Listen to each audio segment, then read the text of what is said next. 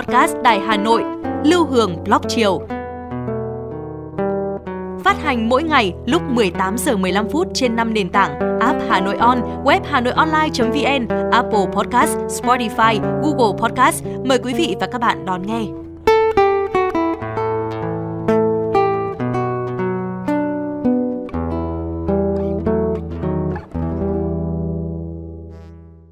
Chào bạn, bạn đang nghe podcast Lưu Hương Blog Chiều.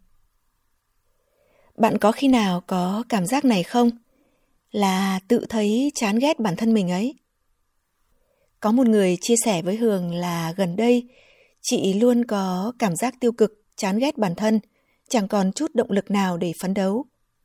Chị là người phụ nữ ngoài 30 tuổi. Công việc văn phòng không mấy áp lực với mức lương tháng là 12 triệu đồng.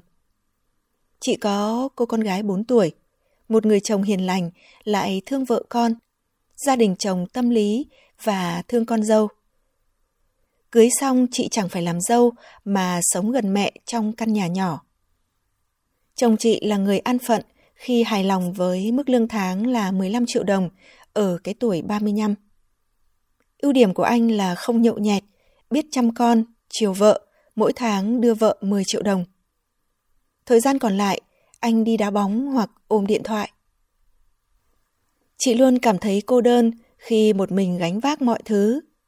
Chồng chỉ biết đưa lương đều đặn mỗi tháng, còn lại không quan tâm với ngần ấy tiền lương thì chị có đủ để chi tiêu không? Chị muốn phấn đấu để con có cuộc sống tốt hơn. Chồng lại chẳng muốn áp lực kiếm tiền, cứ tàng tàng như vậy năm này qua năm khác. Rồi chị thấy chán bản thân, cảm thấy mình là con người tầm thường, có cuộc sống bình thường nhạt nhẽo. Chị thấy mình nỗ lực nửa vời, không đến nơi đến chốn, cũng không có một chỗ dựa an toàn nào. Càng ngày chị càng thấy buồn và nản.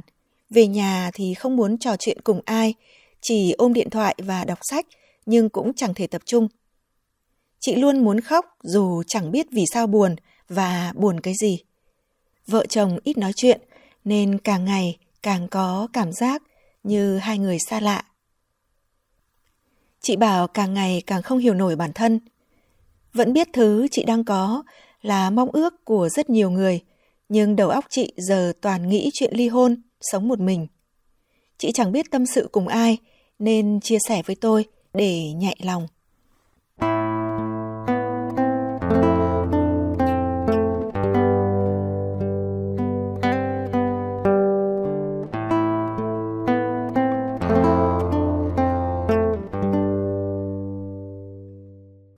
Thấy đấy, trong cuộc sống, câu chuyện của chị ấy không phải là hiếm. Hiện có rất nhiều người đang có trong tay những thứ mà người khác mong ước, nhưng bản thân thì lại chán nản. Cũng có rất nhiều người đang sống trong hạnh phúc nhưng lại không thể cảm nhận được hạnh phúc, không biết là mình đang hạnh phúc. Tại sao thế nhỉ? Tôi cũng không biết khuyên chị ấy thế nào cho phải, bởi tôi cũng không phải là chị mọi lời khuyên của người ngoài đối với người trong cuộc đều chỉ là lý thuyết. Tôi chỉ có thể lắng nghe chị mà thôi. Chuyện của chị ấy khiến tôi nhớ đến một câu chuyện mà mình đã nghe ở đâu đó.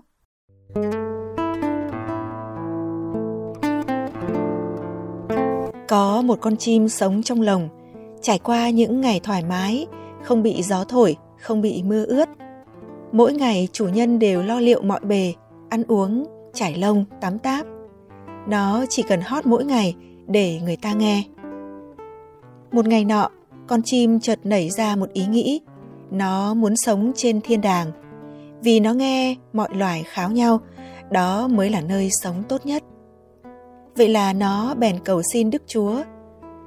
Nghe lời thỉnh cầu của con chim, Chúa xuất hiện và hỏi: Bây giờ con không phải lo lắng về chuyện ăn uống trong cuộc sống nữa, mọi thứ đã có chủ nhân lo, vậy tại sao còn muốn tới thiên đàng? Con chim thưa, vì lồng quá nhỏ và con không được tự do. Nghe vậy, Chúa Trời bèn ban cho con chim được sống trên thiên đàng. Một năm sau, Chúa đột nhiên nhớ đến con chim, liền đến thăm nó. Chúa hỏi, ôi đứa con của ta, con vẫn sống tốt chứ? Con chim đáp, cảm ơn Chúa con vẫn sống rất tốt. Chúa hỏi tiếp, vậy con có thể nói cho ta biết về cảm giác của mình khi sống trên thiên đường được không? Con chim trả lời, mọi thứ ở đây đều ổn, nhưng cái lồng thì quá lớn và con không thể bay đi đâu được.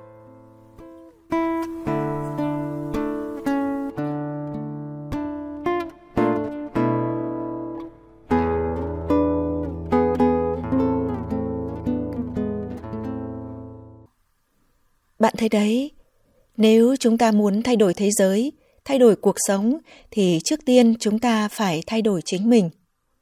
Nếu con người không có trái tim hạnh phúc thì thậm chí ngay cả khi bạn được sống trên thiên đường, bạn cũng sẽ không cảm thấy hạnh phúc, an vui. Có ai đó đã nói với tôi rằng trong cuộc đời của mỗi chúng ta, mọi tài sản mà mỗi người sở hữu, dù đó là dinh thự, nhà lầu, xe hơi, dù là hữu hình hay vô hình, đều không thuộc về bạn, về tôi. Không có một thứ nào thuộc về chúng ta một cách tuyệt đối. Những thứ đó chỉ là vũ trụ tạm thời giao phó cho ta sử dụng gìn giữ mà thôi. Cuối cùng, vẫn chưa rõ những thứ đó sẽ thuộc về ai. Nếu chúng ta luôn có lòng tham vô tận với những thứ bên ngoài bản thân, thì cuối cùng hạnh phúc sẽ trở nên vô nghĩa.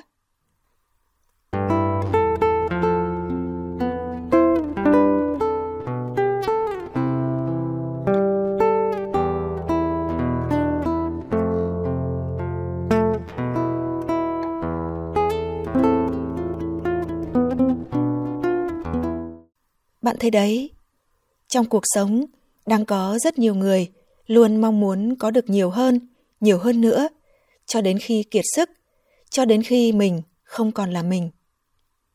Mỗi chúng ta hàng ngày đều đang chạy đua vất vả để lấp đầy những ham muốn, nhưng càng muốn lấp đầy, chúng ta lại càng chìm sâu hơn vào sự trống rỗng. Nếu không biết dừng lại đúng lúc, một ngày kia, những chuỗi ham muốn không ngừng đó sẽ khiến bạn kiệt quệ về thể chất và tinh thần, nhấn chìm hạnh phúc của bạn. Biết đủ là đủ. Ngẫm nghĩ, câu đó mầu nhiệm hơn cả những câu thần chú mầu nhiệm khác. Đó là những suy nghĩ của Hường trong chiều nay. Có thể bạn sẽ nghĩ khác. Cuộc sống muôn màu muôn vẻ mà. Không thế, sao gọi là cuộc sống?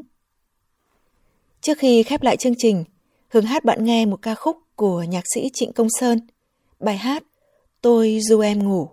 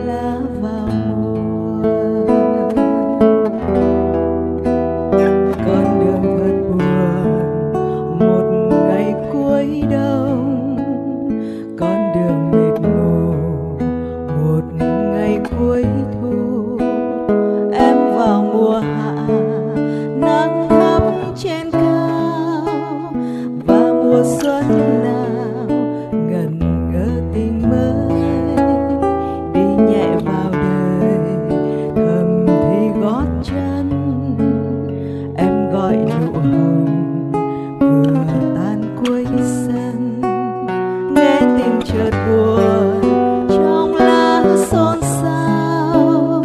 Để mùa xuân sau, mùa riêng tình sâu tôi du em ngủ, một sớm mùa xuân. Em hôn một nụ hồng, hỏi thăm về giọt nắng. Tôi du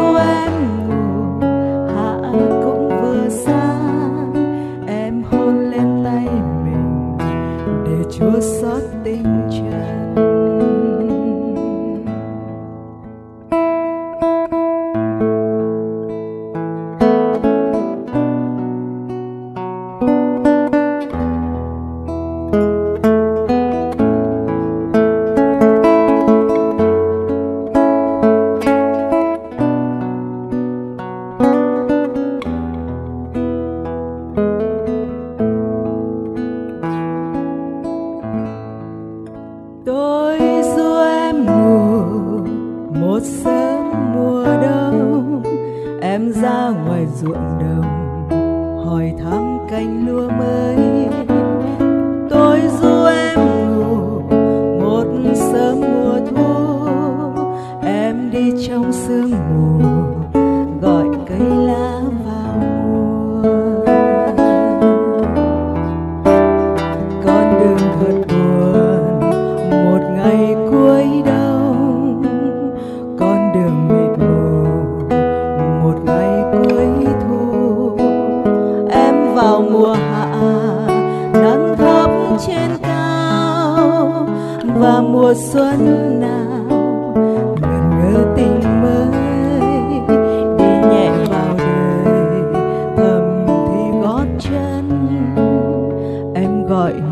Hồng vừa tan cuối sân. Nghe tình chợt buồn trong lá xôn xao. Để mùa xuân sau, mùa riêng tình sâu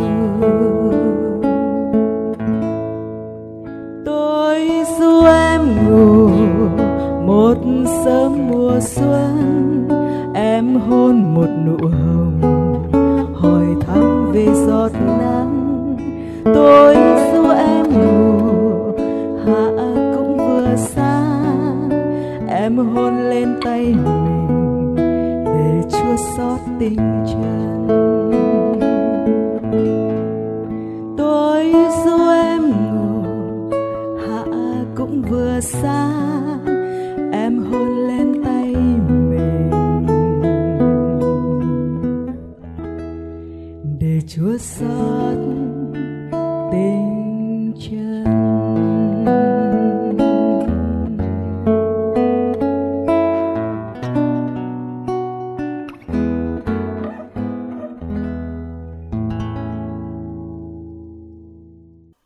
Bạn thân mến, bạn vừa nghe hưởng hát ca khúc Tôi du em ngủ, một sáng tác của nhạc sĩ Trịnh Công Sơn. Cảm ơn nghệ sĩ Lê Việt Cường đã đệm đàn cho Hường. Cảm ơn bạn đã lắng nghe. Chúc bạn có một buổi tối ấm áp. Còn bây giờ, xin chào tạm biệt và hẹn gặp lại.